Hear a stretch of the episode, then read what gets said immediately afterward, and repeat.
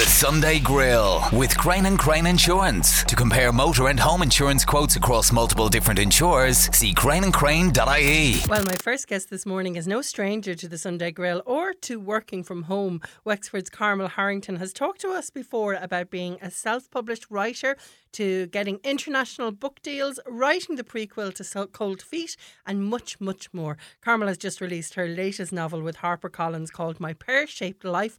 And Carmel joins me this morning to tell us more. You're very welcome back to the Sunday Grill, Carmel. I think um, I is this at least the fourth or fifth time I've been in having a chat with you. Actually, um, it is at least that anyhow. So I'm I'm really delighted. It feels like another little piece of home for me. So thank you for having me back a very strange way for us to be talking these days. But I, and I suppose your book is very apt for the times that we live in, and its title, My Pear Shaped Life. Oh my goodness, if you knew how long it took us to come up with that title too, because initially this book was called Finding Greta Gale when I wrote it. And so in my head, that's what it was for such a long time. But then this trend started where everybody started releasing books with the title character's name in the in the title of the book. And and um, we kind of thought, oh, we wanted to do something a bit different. So it took us ages to come up with a title that we felt did the story justice. And then we came up with this and talk about being apt, as you say everything's gone pear shaped. You've written about people who are in homelessness, you've written about agoraphobia and cancer. What is My Pear Shaped Life about? Well, kind of one of the central themes in My Pear Shaped Life is around the whole issue of body um, image um, and how we see ourselves. And the central character, Greta Gale, she's just, I think, very typical um, of a lot of um, people that I know, that she hides her insecurities behind a very big smile. So to her family and her friends, she's just happy go lucky um, the stereotypical, unfortunately, um, overweight girl who kind of laughs at herself before anyone else laughs. But really, inside, she's crumbling, and things have begun to go very wrong for her. Um, both in her profession, she's a struggling actress, and also with her family, who were all super fit, enthusiastics, and all trying their best to get her to lose weight. But I don't know about you, Orla, but I know for myself that um, you have to be in the right frame of mind um, to do anything for yourself, whether it's give up smoking or lose weight, go on a diet. And um, sometimes the worst thing you can do is to put pressure on someone to do that. And she's certainly feeling pressure from all sorts of sources. And things go really wrong for her, and something pretty awful happens to her. And then it sets her on this new journey of self discovery and self love ultimately. And what kind of age group is Greta in? Do age groups change with your book? Depends on the character, really. She's actually she's she's in her late twenties, and I, I've written characters who are in their sixties. Um, I quite often do characters who are actually a bit older. I quite like writing, um, I suppose that May to December kind of relationships between someone older and someone younger.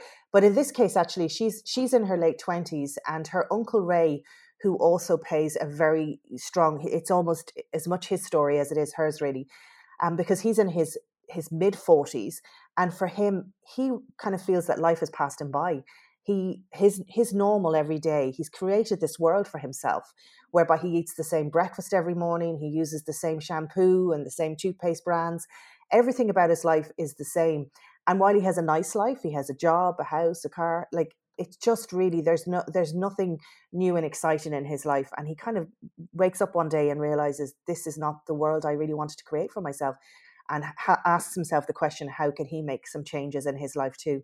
So it's kind of his story too they both end up going on this yellow brick road of self discovery if you like but it's an epic road trip that takes them from Dublin to um, Kansas City and then onwards ultimately to Las Vegas so it's a it's a road trip book as well as being um, um, around those those issues that we mentioned earlier, which are you know pretty serious and are dealt with. Like there's some very sad moments in the book and some dark moments because Greta does get very dark. There's there's a particular scene which I don't I don't want to share because it would be a spoiler, but there's a scene with Greta that when people get to it, they'll know what I'm talking about. But but she has a very dark moment and things get pretty pretty serious for her. Um, but I think we all have to hit rock bottom sometimes before we can pull ourselves up again. So ultimately, it's a really uplifting book, and I've been told it's my funniest yet, which is good news because we all need laughs at the moment. Yeah, yeah, there's a lot of lot of humor in it, and a little bit of escapism in there too. Oh, totally, totally. And I did the road trip that they do. Um, I did the exact same road trip. So as part of my research, because I really do take my research seriously, and um, I, I, felt that, they needed to go in a particular direction um, on the road trip, but it was one that I hadn't done before. So, in order to kind of bring some color and depth to that particular trip, last year, um, uh, just a little over a year ago, myself and my husband did the road trip in seven days, and we drove thousands and thousands of miles. Well, we started off in Kansas, and we drove like Kansas um, state is huge, and we started in the city, the city itself, but went to all sorts of wonderful places and really took in a lot of roadside America um, because that plays a part in the story. Um, made our way to a place in Kansas state called Cawker City, which has the largest um, ball of twine in the world. I, I don't know where, Orla, I had come across this fact, but somewhere I had, and it was stored in the back of my head. And when I want, I wanted to write a scene around a roadside curiosity, and, and I googled it, and I, oh my god, it's in Kansas, so it felt like it was meant to be. So I wrote a scene around that. So we drove kind of across country to leave the the highways to go to this tiny, tiny um, small town that really was a bit like a ghost town now because I really wanted it to be very different. I wanted it to be. It's a quirky story actually um, because the reason they do the road trip is that Greta Gale, my character's um, name, she has a famous namesake. This um, this famous doctor, Dr. Greta Gale is her name, who is huge on Instagram. She's like this self help guru, and and my Greta, the Irish Greta, follows her and follows every word she she shares. Um, and is really, really kind of taken with her. And they go on this road trip to find her. And that's really as they are on their way to find um, Dr. Greta Gale, um, they kind of find themselves. That's really the, the story in essence. And I've just done a quick search for Dr. Greta Gale on Instagram, and I see you've created an account for her. that was actually part of my research. I did that kind of for myself. I wanted to, yeah, I had to just kind of get my head into into her character you know what i mean and i wanted to kind of bring her to life and uh, she's a great character in itself you you get to know dr greta gale through her instagram posts and um, her catchphrase is "Can I get a hell yeah?" That's her catchphrase, and she has these. She really kind of, you know, she's almost Oprah-like. Do you know what I mean? She's one of these these um, charismatic characters that everybody really believes, and she's written the. It's I suppose it's, it's a book within a book because she's written this book called um, what's in your cupboard. And she talks about the fact that we all have these cupboards which are overfull with issues and problems, and we all have to clear our cupboards out to, to lead a better life. And that's her thing.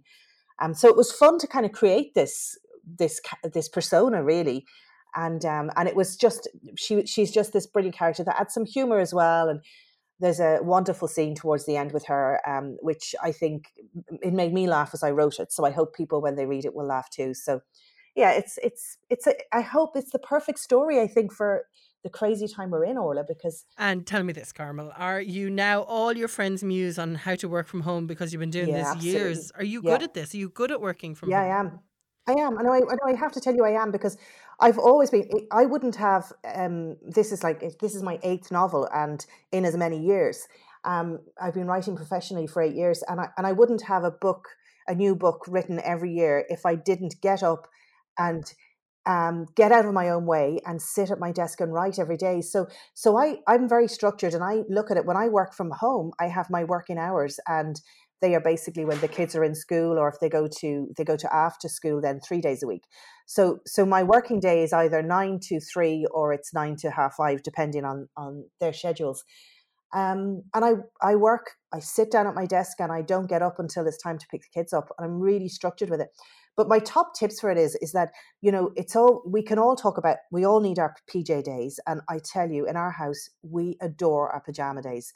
They are Saturdays and Sundays. If we're not going anywhere, we can rock a pair of pajamas all day long. But but when you're working from home, that won't work. You've got to get up. You've got to get showered, get dressed, put your game face on. So if you don't do that, it's just too easy to kind of just you know kind of mooch about. Um, and I think you have to just do that. You have to just ha- create a workspace for yourself. Like I have a, a writing room, which I'm lucky, so I actually have my my workspace. But um, and I'm very protective of it, and I, you know, it's mine, and the kids know, and Roger know this is where I, I, I get my words done. But even now, my husband is working from home, and what I said to him was, "This is only going to work if you have your own space." So we've turned the spare room into, it's tight because it's the smallest room in the house, but we've t- taken the whole table, which was the thinnest table we had in the house, and we've made that his desk in the spare room because it's the only one that fitted in there. And so now he has a space to go to, and he he literally he gets up every morning in showers and he goes into his room every morning, um, for nine o'clock, and I go to my desk at nine. Um, the kids are doing their homework from home, so we've had to try and put that into it. But it's it's tricky. But I think the longer this goes on, in order to kind of you do need a little bit of structure, I think, to kind of get through it. Because if not, you're it's a head wreck. It is really a head wreck if you don't kind of embrace it, I think, and try and make it work for you. So and are you enjoying the kids being home and Roger it. being home as well?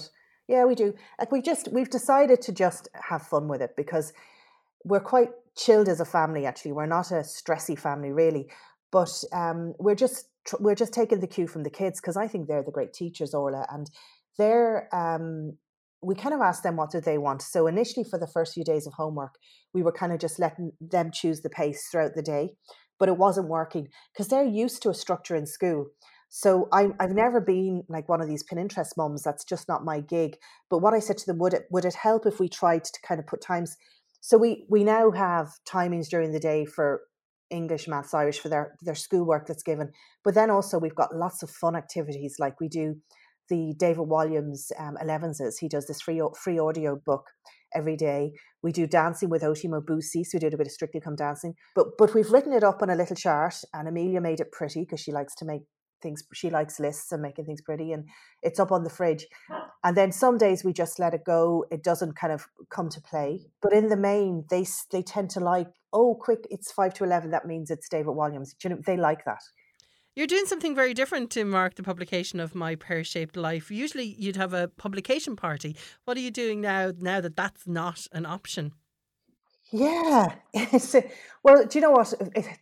It's funny. About a month ago, when this all started to become apparent, or maybe six weeks ago, actually, even longer, um, I kind of thought to myself, God, I wonder will this impact my launch? Because we had loads of really wonderful things planned for the readers, um, including hiring. We'd hired a cinema, and we were going to do a private viewing of um, of a movie, and we had lots of lovely events planned. But then this happened, so at first, it took a while to try to just get used to that and um, and actually allow the disappointment in that this was not going to be as we planned it. But then we thought, you know what, people really want a little bit of escapism, and we can provide that. So we're doing lots of fun, interactive online content. So there'll be lots of Facebook um, interviews with different people. My editor from London and I are going to have an in conversation because she knows this book better than anyone. So we're going to have a chat about the themes and and about my inspiration, a bit about the road trip. Um, I'm doing um, a Facebook Live with the editor of Woman's Way. So we've got lots of different things like that that we're doing that hopefully will provide a little break from the news for short spells. Um, we're going to do a watch along actually because the Wizard of Oz. There are some parallels. I use some parallels of the Wizard of Oz road trip with Dorothy and her pals um, in search of Oz in um, the Emerald City, and there are some parallels that I deliberately used in in this book. Um, so Greta Gale and her uncle Ray and a couple of other characters that meet along the way are looking for Doctor Greta Gale, who is the uh, who is Oz, if you like.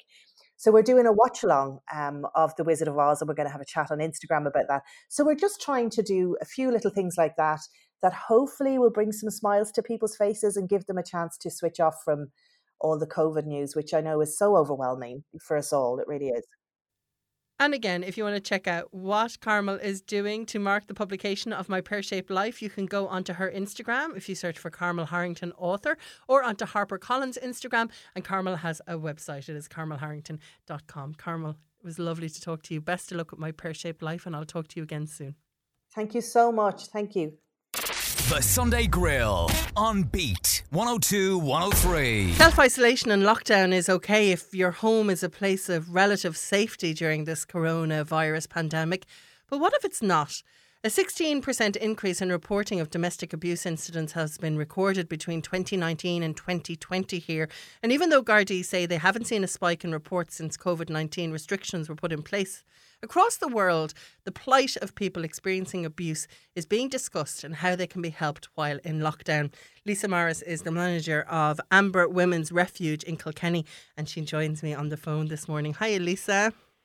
Hi, Orla. Thanks for having me on this morning. Oh, thanks for coming on. How are you doing? Yeah, I suppose we're we're not too bad. We're just we're we're waiting for people, I suppose, to try and make to make the phone call to our service. We have not. It is a little bit quieter. So we are kind of thinking that people maybe think that they're not allowed to go outside their 2K radius or people are free to make the call or that they think maybe that we're closed. So it's just really to reaffirm that we are open, we are there ready for people to help.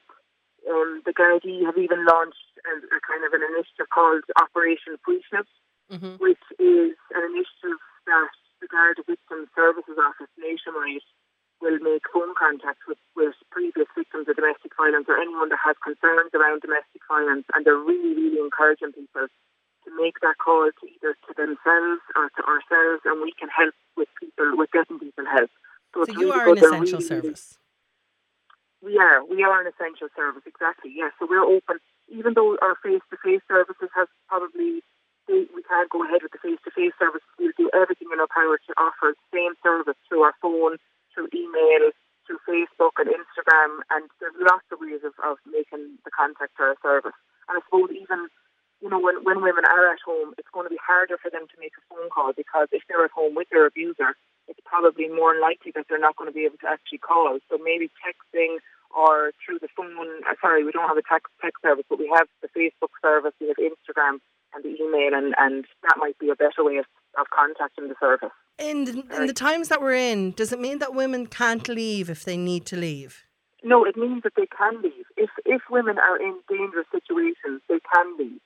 The Gardaí have been very clear about this as well. If women are not finding themselves safe, they need to call the guards or they need to call their local domestic violence service, and they can help in getting them to safety.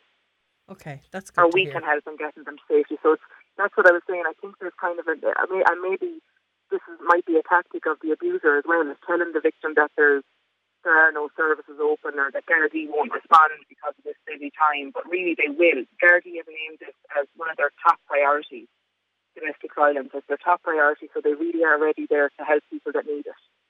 Yeah, I just keep thinking of how panicked people who must be in abusive or controlling relationships felt when they heard there was a lockdown and had to stay at home.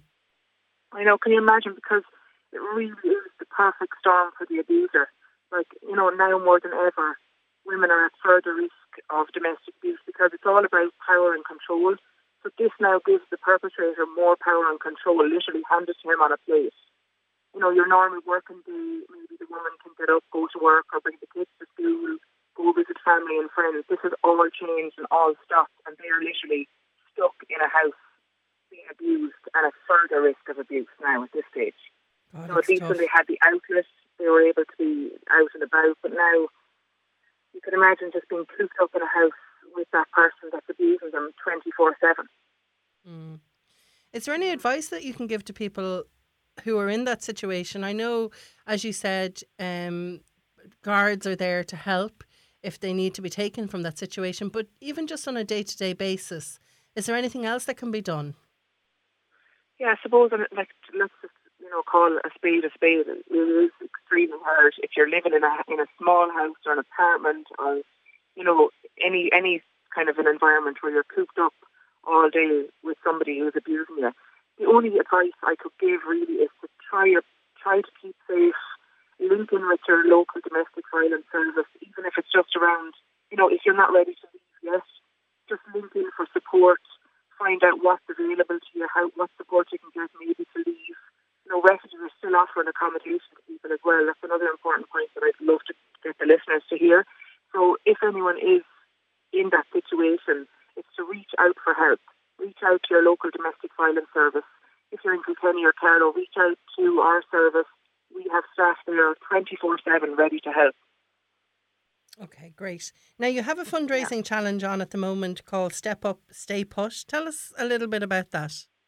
Yeah, we did. We said, you know, it's it's a nice time, I suppose, for families that could be able to maybe do some exercise and set a target as a family to raise some much needed funds for local charities. So we signed up to the um, initiative yesterday. So we're kind of getting our, our own social media set up around it. We launched it kind of last night. So it's to encourage people to do some steps at home. I think it's 10,000 a day um, you can do it between you as a family, but then you can donate money to your local charity, which in our case is for us. So hope, we're hoping that people might take it on now that they're at home and to keep up their exercise, to keep up being fit, and while also supporting your local charity. So we thought it was a great initiative to launch. Okay, good stuff. Well, that is called stepupstayput.com if you want to check that out. But really, the website to give out if you are in an abusive or controlling home and you feel you need to talk to someone is amberwomensrefuge.ie. Is there any other way that people can get in contact then, Lisa? Yes, so we have our helpline is 1850 42 42 44. So we have our email address is info at amberwomensrefuge.ie. Now, all of these numbers are on our website, which is www.kilkennywomen'srefuge.ie. And we also have Twitter, Facebook, and Instagram, which we keep, try to keep updated regularly on our contact details. Okay, So please do reach out if you need support. Great. Well, Lisa, thank you so much for talking to us today, and hopefully that will help some people. Thank you, Orla. The Sunday Grill on Beat 102 103. Well, three weeks into this new normal, and it feels like every day we're learning something new about ourselves and how much we took for granted from the outside world. And one of those things is definitely hair. And I don't know about you, but I didn't realise how much grey hair I had until about a week ago. And men in particular are having trouble with their growing hairstyles. Sarah Cummins is a freelance hairdresser and educator for Moroccan hair. She put up a video on her social media recently on how to cut a child's hair, and she's here to give us some tips this morning. Hiya, Sarah. Hi Orla, thanks You're- for having me. Oh, thanks for coming on. I have to say, I, I enjoyed your video because I watched uh, a hairdresser to the stars in the States. I think she's like the Kardashians' hairdressers yesterday, and she had blades and thinners and different sorts of scissors out. I literally have my brush to dry my hair and a kitchen scissors. There's not much I have else to deal with. Yes, and that's normal, and that's why um, the video I created. Obviously, I'm a hairdresser. I have all the um, special scissors, clippers, everything at home. But there was no point in me showing people that I'm not here to teach hairdressers how to cut hair. It was giving mammies tips and doing it with a kitchen scissors. Okay, and you in particular, your your video, which is up on your Instagram, if people want to search for it, it's Sarah Cummins Hair, um, is your child. So one of your sons you use. So we could use the same sort of tips for a man, for example, if their hair was growing out.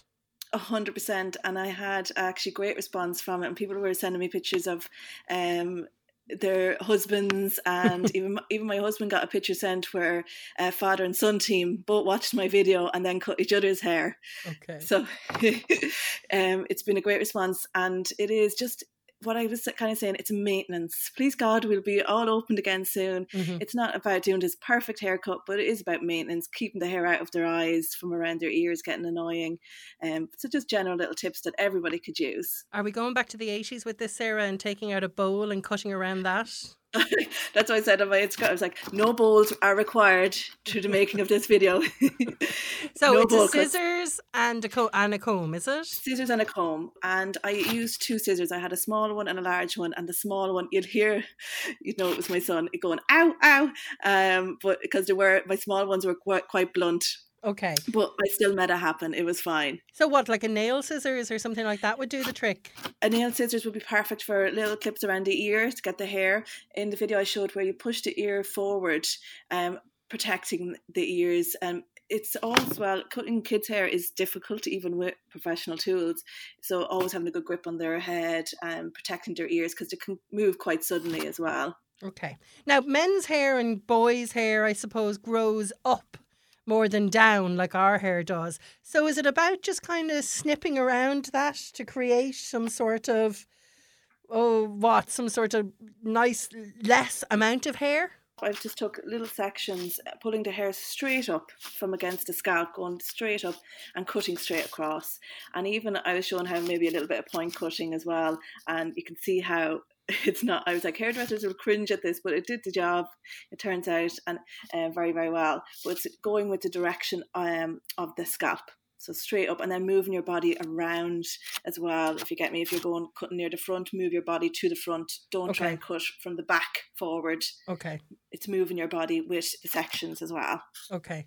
Now, what about people like me who have long hair that is just a lank in front of me? Can I just take a scissors, put my fingers on the bit and just chop?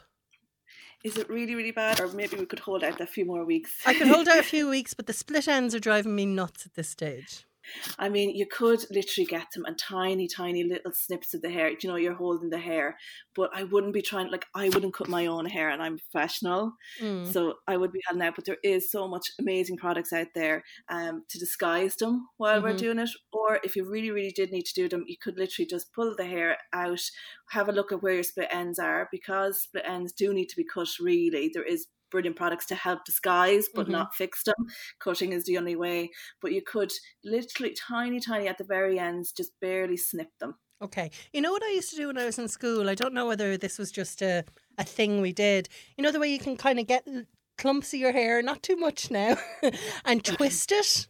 Do you remember that? And you twisted it. Yeah. And then when you looked at your hair, you could actually see all the split ends sticking up.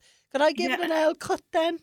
Yeah, I used to do that years ago. You twist and then they'd yeah. split up, and you could kind of, if you're literally barely just, because I this is something I definitely would never, a normal circumstance, like I'm cringing inside, but um, definitely you could do that. I used to do it years ago with little nail scissors, so you're not going to get too scissor ha- ha- happy with it, you know, and yeah. twisting it, and the split ends do kind of stick out a little bit, and you could just snip them a tiny, okay. tiny bit. I wouldn't be trying to do a full out haircut on yourself. Okay, God, I won't. No. I promise. Do you know what?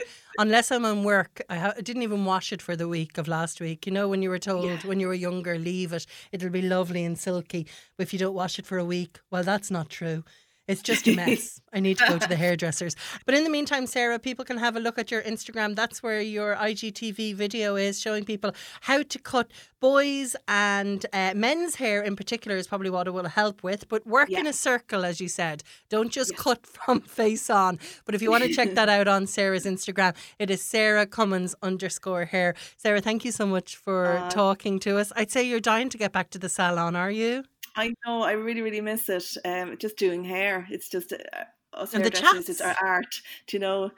But you can see so many people making videos now. It's a really good time. I've done a lot of online training myself. You know, yeah. learning from other stylists. They're all doing stuff that they would normally have time to do.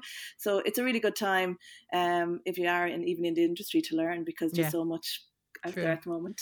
Well, hopefully we'll all be back to you soon. And I know that with the minute that this is over, that's what I'll be doing, making all my upkeeping phone calls with my nails and my hair and everything. I know. So get ready for the onslaught, Sarah. Oh, we can't wait. Thanks so much for talking to us this Orla, morning. Thank you. Thank you. The Sunday Grill on Beat 102 103. Well, lockdown is in place across most of Europe now, but one of the strictest countries has to be Spain, where even physical exercise is banned. In fact, one man was fined for cycling to his workplace, and 260,000 police officers and an additional 130,000 military personnel have been imposing the lockdown. One man who is experiencing this strict lockdown is musician Davy Lyons. He's a brother to our own Shona Lyons from Beats Big Saturday. Davy's living in Barcelona and he's on the phone to tell us about life in Spain. Spain at the moment. Hi, Davy. Hi, Orla. How are you doing? I'm grand. How are you getting on? Good. Well, at home, like every morning at home. Yeah, I think Spain. Two things I noticed about Spain: they got very caught up in the pandemic quite quickly. Am I right in saying that? Yeah. Well, I mean, it it, start, it began in Madrid. That was like the the epicenter, and it was there before the rest of the country, and mm. it just very quickly increased, and then the whole country went into lockdown. Yeah. And another thing I noticed is that lockdown happened very quickly as well. Was it quite a shock to you, or did they do what they did here with Ireland? Did they do a bit of social distancing and then lockdown, or was it lockdown straight away?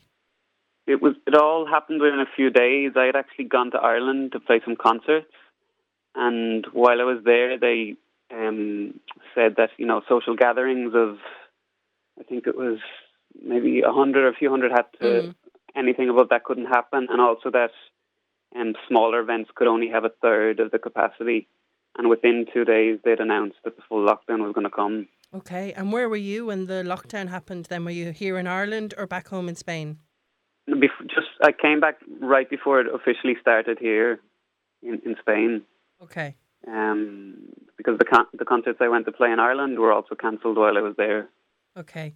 And you're on your living on your own in Spain at the moment and you while you were on the flight, is this right? You you were on the flight, you got a call or got an email from the HSE saying that you'd been on the flight with someone who had been diagnosed with coronavirus. Yeah, well, I was told, yeah, it was a casual contact of someone who um, had coronavirus. So, so for a couple of weeks, then I was in isolation. Okay. I live with my girlfriend, but she's she's not at her parents' place. She was there anyway before, but so I had to stay on my own for a couple of weeks. Yeah. Okay. But you were okay, were you? Yeah, yeah, all good. Okay, good stuff. So it's kind of amazing what Spain have been doing. There's been talk of drones out in Madrid, making sure no one's on the street. As I said earlier, fines for people who are even cycling to work. So uh, people are- are they following the rules, or are a few people trying to get out there? Well, um, Barcelona is probably different than Madrid. It's so extreme in Madrid that um, it's it's a different case. But even here in Barcelona, you know, the streets are there's more pigeons than people on the street, Okay. and the police cars are patrolling around. I haven't been stopped, but I, I've seen people being stopped, and I, I know people have been fined. Um, I went to buy something in the pharmacy last week, and I'd paid and was just about to leave when the woman told me to wait to take the receipt in, in case the police stopped me. So it has been enforced, and generally people are adhering to it. seems. Okay. And those streets are generally quite empty when you're out on them. Oh, completely, yeah. There- There's literally more. There's more pigeons than people. It's just like Wow, amazing. this is a bus a bustling tourist city, like Yeah. La Rambla, which is the main central walkway. Is just there's, there's nobody there. And how are Spanish people reacting to all this? I guess. I mean, you've seen people sing on the balconies and stuff like that, and every at eight o'clock every night there's a round of applause for the medical staff. Hmm. So there is a there's a I guess there's a sense of community from that. And, you know, we all do it every night, and you see more and more people doing it as the weeks have gone on. But I mean, yeah, everyone's just at home, and there's not much you can do about it. Yeah. And even as someone who's at home on your own, are you getting to speak to people even from balconies or anything like that? Is there any human contact? The the odd person on the balcony, yeah. But I mean, I guess we're all more than ever using whatever technological um, tools we have to keep in contact with people. So, what do you do to fill your days? What have you been up to? Um, well, every, everything is. Uh, you do everything sl- slower. I think it's like being retired. so, what, what are you doing slower? Um, well, I'm I'm I'm writing and reading. I try to do I do do yoga every day to try to have some sort of physical activity and some meditation and yeah, cooking. Spending a lot more time cooking. I think a lot of people are doing that. And here in Ireland and in the UK as well, we've seen so many different Instagrammers and fitness people uh, have videos every day and, and live Instagrams. Is there a lot of that going on in Spain as well? Yeah, if you like doing workouts from channels, and I even see I've got a small balcony here, and you can see people on on rooftops like doing workouts with their laptop in front of them. and Yeah. Grand. Okay. Well, look, stay safe. I think we're all in the same predicament, but to see how strict Spain have been is very interesting. And uh, as strict in Barcelona, but you think the the most strict place is that epicenter, which is Madrid. Definitely Madrid, and it started earlier there as well. So mm. they're they've been I think maybe a week longer than other people. Mm. So this And, is it's mid March was the lockdown for you. So you're kind of about a, a week ahead or so of us. So have you got used to it? Do you think? I guess you try you settle into some sort of routine of it. Yeah. Mm. Um. Used to, I think it's like the uncertainty because we don't know how long this is going to go on for. Mm. The technically it's until April twelfth. I think they said here in Okay. in in Spain, but there's there's no way that I, I imagine it's going to go on much longer than that. hmm If not in, into May, I don't know. But And what are you missing? What would you like to do if you could just leave your apartment and head into the city centre? What would you like to do? I'd like to walk to the water. I mean, I was walking to the supermarket yesterday, and I thought, geez, I just love to Mm. be able to walk a bit further, Yeah. and then just, and then, well, you just miss, I guess, you know, you know, human contact or like yeah, yeah. touch, you know, just to hug someone or something simple like that. I know. I never thought we'd be talking about these things. I'm with you in that I really miss the beach. I never thought my two kilometre radius would mean that I, I can't see a beach. Yeah, Yeah. So where, where can you walk over where do you? I can walk to a river, which I haven't done. That's the thing I find, I find really interesting as well. There's things I can do that I just haven't done. Do you find that? Um, I don't know. I can't think of anything at the moment. I don't know. I'm just not. I. I feel I'm just not taking advantage of the things I probably could do with this two, two kilometer radius. That I am so close to a river, but I've gone nowhere near it. Um, Right, okay. I let other people go to the supermarket, so I think I need to get my routine better in check. If you get me. Yeah. Well, Yeah. I I found here that the supermarket is at the beginning. It was like you're you're very excited because it was somewhere somewhere to go or you could go out. but as the weeks have gone on, like you sort of feel there's like a tension among people, and it's, it's not as it's not actually that pleasant because you're there's like the social distancing and people trying not to get too close, and everyone's in masks and wearing gloves as well. So it's like yeah. Yeah, You I know. sense people's is fear a, as well. a strange tension around that. I don't think anyone means to have even, but it is quite. You can you can feel it in the air. Well, listen, take No, care it's of inevitable, yourself. Yeah, it is. Okay. Hopefully, this will end sooner rather than later. That you will have a summer back walking the streets of Barcelona. It's such a beautiful city. How long have you been living there? For yeah, four years now. Wow, so you must know it really well. Yeah, quite well. Yeah. Great. Well, look, hopefully you'll be able to get back here to Ireland as well to visit and everything. Indeed. will lift soon. Davy, thank you so much for talking to us this morning. No problem. Have a good day.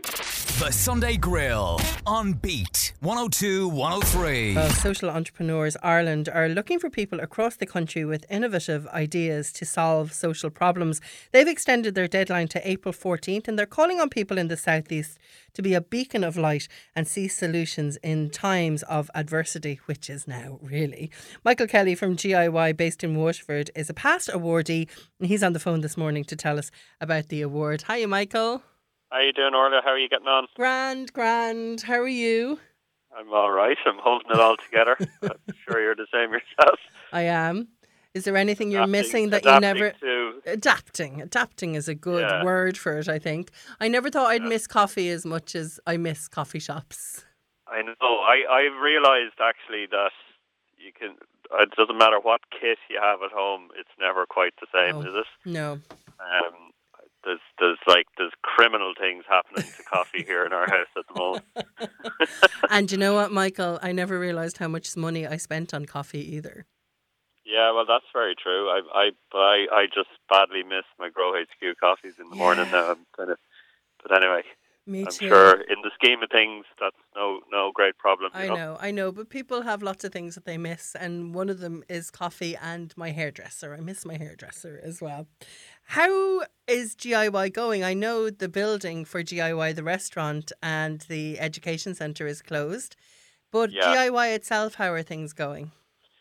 Yeah, it's like it's a very strange time because we're we're sort of we've got this really odd mix for us, which is as you say, Grow HQ is closed um, to the public, but uh, on the GIY side of things, we're absolutely flat out. Like we're just an unprecedented surge in interest in, in our programs and everything that that we do on that side of it. Um, and what is that interest? What are people looking for?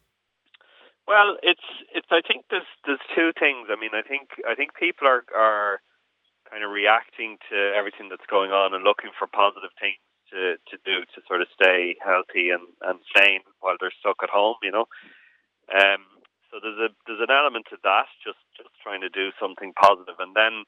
I think I think there's a more fundamental thing as well, where people are kind of feeling very vulnerable, and at times like that, I think we go back to the basics of of um, putting food on the table for ourselves. So it's I think I think there's an element of people feeling that the the systems that we've put so much trust into are a little shakier than we thought, and, and so they start to think about self sufficiency a bit more. I think, and what they can do to you know grow their own food and, Mm. and put put food on the table themselves. So Are you self sufficient in your house? Um, we we'd be pretty much self sufficient in veg and fruit, all right. Um, but uh, like we and we have hens, but we don't we don't rear any meat or anything here. Yeah. But um, but uh, but funnily enough, even though it's it's prime time for kind of getting out and and and starting to grow food, we're in we're in the Hungry Gap, which is the you know traditionally is that time of year when the f- food available from the garden actually is is um, starting to to sort of really dwindle to almost okay. nothing. Um, so that goes on like April and May are the peak months of that, and then in in kind of uh, in June, July, then things start to pick up again. So okay, that's interesting because um, I really yeah. noticed the leaves are coming out on trees and buds are sprouting. But when it comes to vegetables, it's their dwindling time. Yeah, exactly. So I mean, I'm just I'm actually standing in the veg patch as we speak, Orla, and I'm looking around me here. And, uh, not an awful lot to eat. I've a few Considering a, trop- a, a trip to the supermarket, Michael. Yeah, um, lots of few parsnips left, some leeks and things, but okay, uh, that's about it. And then so your know, winter veg, yeah. So you're kind of at the last yeah. of your winter veg. Tell exactly. us a little bit about Social Entrepreneurs Ireland. It supports social entrepreneurs with innovative ideas. Tell us how Grow HQ and GIY fitted that bill.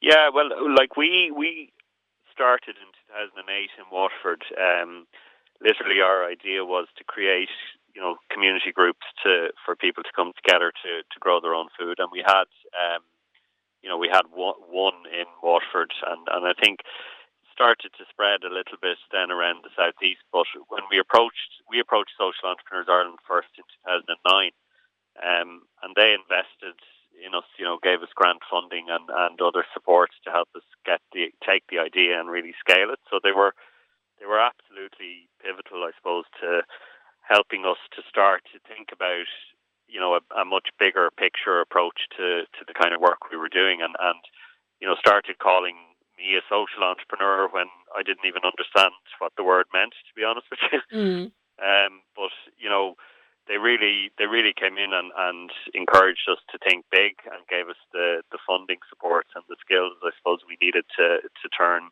a local project, which is what it was at the time, into into something national and international. Um, and we got a couple of other grants from them then later on for kind of bigger chunks of money, and as we were starting to scale, so they were they were really fundamental to the whole success of what we did. Um, and I'm and I'm really kind of really proud to be an alumni, and and really would encourage people to sort of um, you know, if you have an idea, it doesn't need to be fully formed. Um, you know, it's it's a great time to reach out to them and get some support and, and help help take that to the next level. And I suppose there are, like you said, plenty of entrepreneurs out there who are probably wondering whether they are social entrepreneurs. So, how would you define it?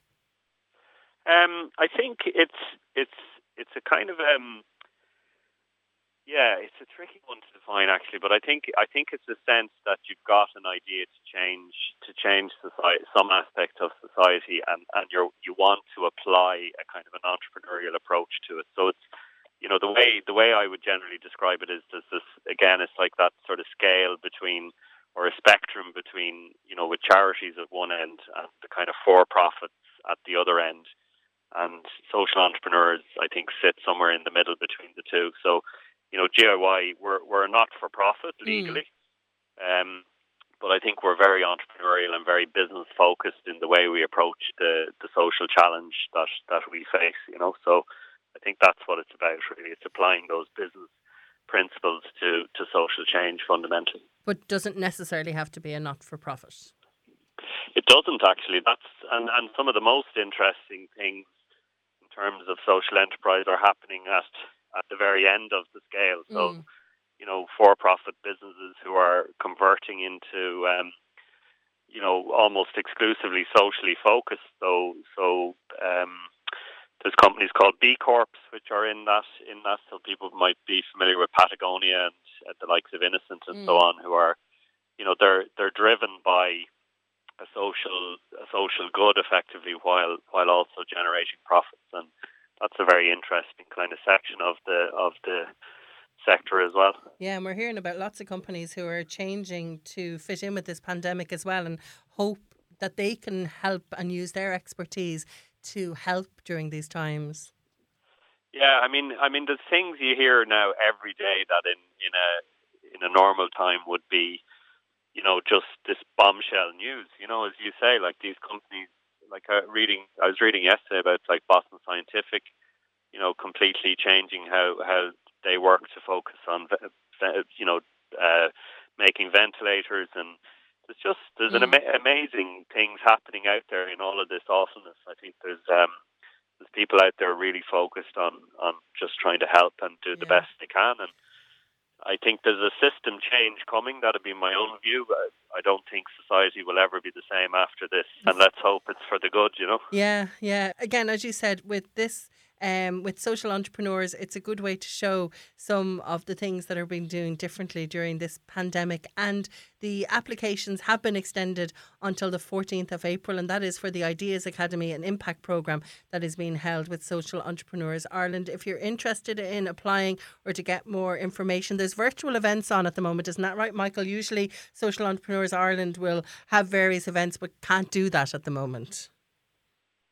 Yeah, that's right. Um, and and I mean, I think that like all of these things, uh, certainly in my case, I what attracted me first was the money. Like there was funding available mm. for to do stuff, you know, and that's that's what brought us got us interested originally. But actually, the real value, you know, in in retrospect, uh, were, were the other support. So so the you know the expertise and skills they gave me because I like I ended up running a company that employs 30 people I hadn't mm. absolutely hadn't a clue um, how to do that and and they were there with those supports for me but also just being part of a network of like-minded people who are you know share that kind of gene pool of of wanting to to be a social entrepreneur, I think, is really important too. So being part of that network was hugely valuable to us. Great. Well, socialentrepreneurs.ie is the website if you want to check out application details and the spec for that. But yeah. you can also check out Social Entrepreneurs on social media if you want to see those webinars that are being held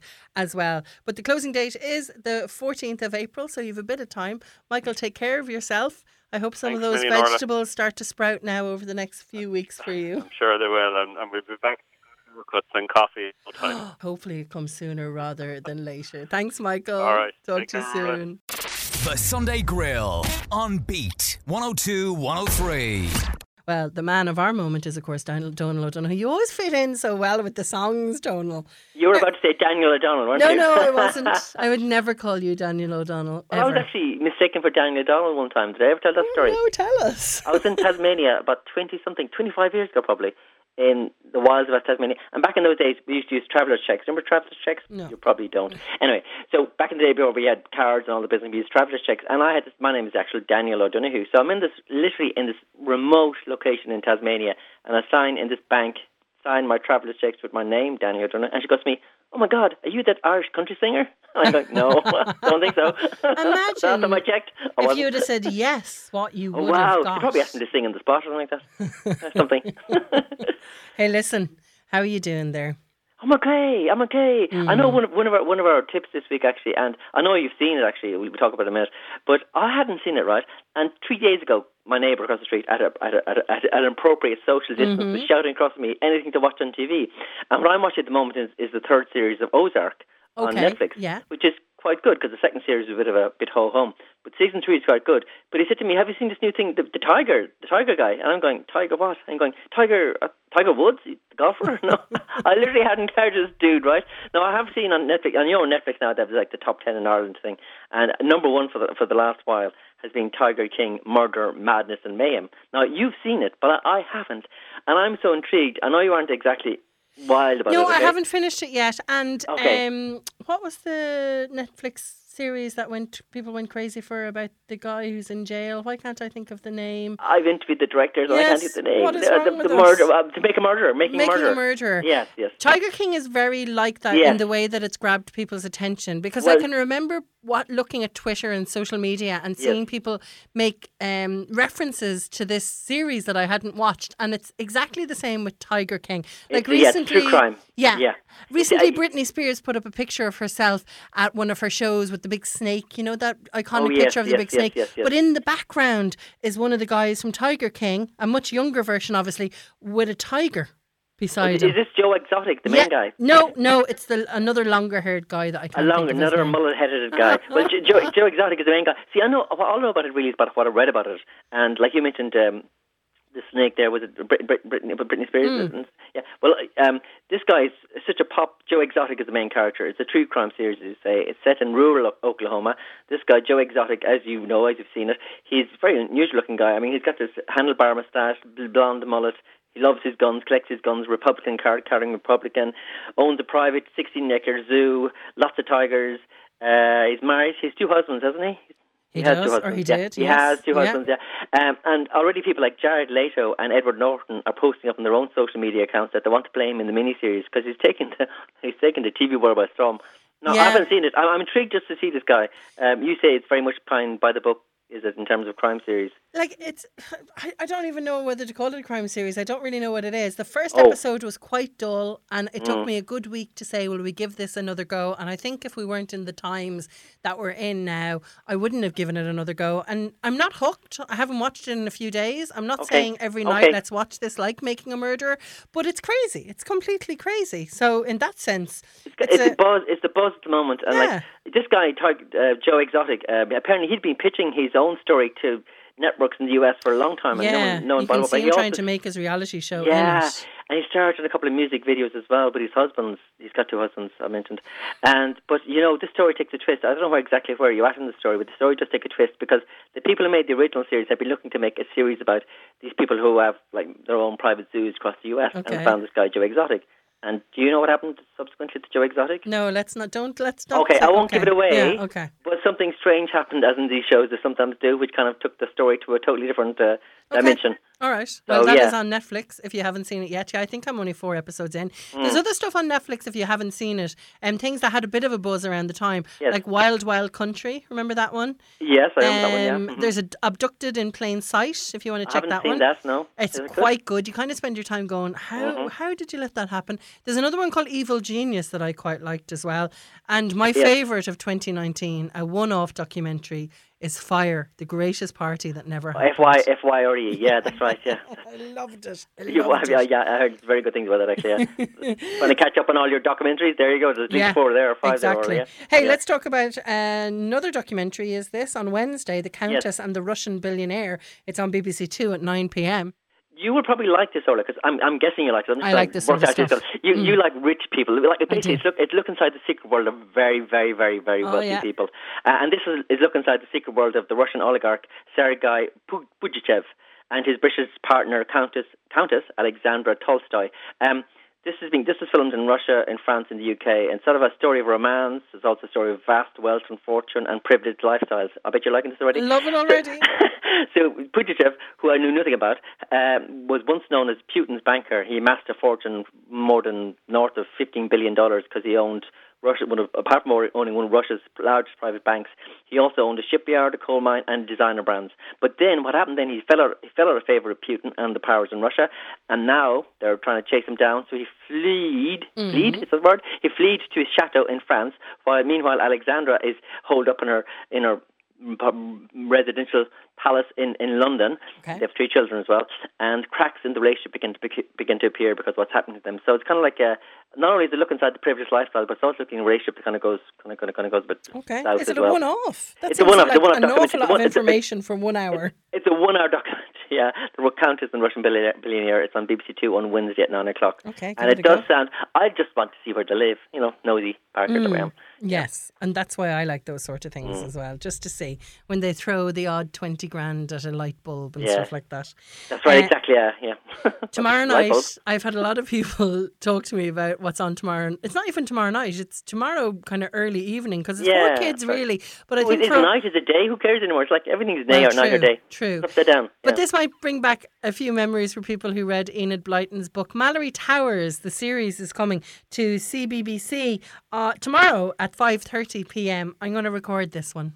Oh, great. Yeah, actually, I wasn't sure. I, I, I mentioned to you there, uh, just for going on air, that um, I actually used to read some of the Malory Towers books back in the day. that's Uh, okay. for, obviously, I was stuck for them to read, um, apart from all the other classics as well. This Uh, is where yes. they played lacrosse, wasn't lacrosse? That's lacrosse, yeah, yeah, and then all yeah. the, the na- poshy names, yeah, exactly. Yeah. Um, so yeah, this is this is a 13 part series, and it follows the fortune fortunes of Darrell Rivers, uh, played by Ella Bright. I forget the names actually, but so she leaves home for the first time. She goes to an all girls boarding school, Malory Towers, and um, see what it gets up there in between the lacrosses and the Jolly Japes and all that stuff. So yeah, it could be a bit of fun actually, and I suspect like that some of our older listeners will probably tune as well because they would have read the books. But I do think like these books are what. 70 years old, maybe, and I think they Ah, are yeah. something that kids will read every generation. Oh, uh, somebody, I, I don't know about do kids still read Enid Blyton? I'm sure they do. I think they do. I used to read another series about boarding schools, also written by uh, Enid Blyton, called St. Clare's, the twins of St. Clare's. Oh, stuff yeah, I like never read that one. No, was that I good? You, that you preferred to Malory Towers, did you? Yes, I didn't. Well, really was there get the? Did they play something else? Like They they, didn't played play lacrosse. netball. Did They played they netball. netball? Oh, so Yeah. netball versus lacrosse. Okay, I see. Big social chasm there, isn't there? Between There netball go, and you go. Yeah. Yeah, I'll definitely check this one out. It is Malory Towers tomorrow at 5:30 p.m. on CBBC. I was going to say that I'll watch it later on, but sure by 5:30 I have my dinner and everything. Yeah, you're probably going to bed by then, stage. yeah, that's the way things go. Yeah. Grand. And then on Wednesday we have the Countess and the Russian Billionaire, BBC Two at 9 p.m. and of course Tiger King. If you haven't checked it out yet, do. It is on Netflix and doing so well for them at the moment. If only for his mullet. If only for his blonde mullet and his handlebar moustache. Just have a look. Yeah. Have you watched Yeah. it yet? No, I haven't. I've only seen his, I've only seen pictures of the guy. So Okay. I'll probably watch a bit of it tonight. I, I'm I'm curious about it. I'm Okay, I'm going to ask you next week. See what Ask you think. me what I think for next Yeah, week, Okay, exactly. Cool. All right. In the meantime, take care of yourself. I'll talk to you next week. Take care, Orla. The Sunday Grill with Crane and Crane Insurance. To compare motor and home insurance quotes across multiple different insurers, see craneandcrane.ie.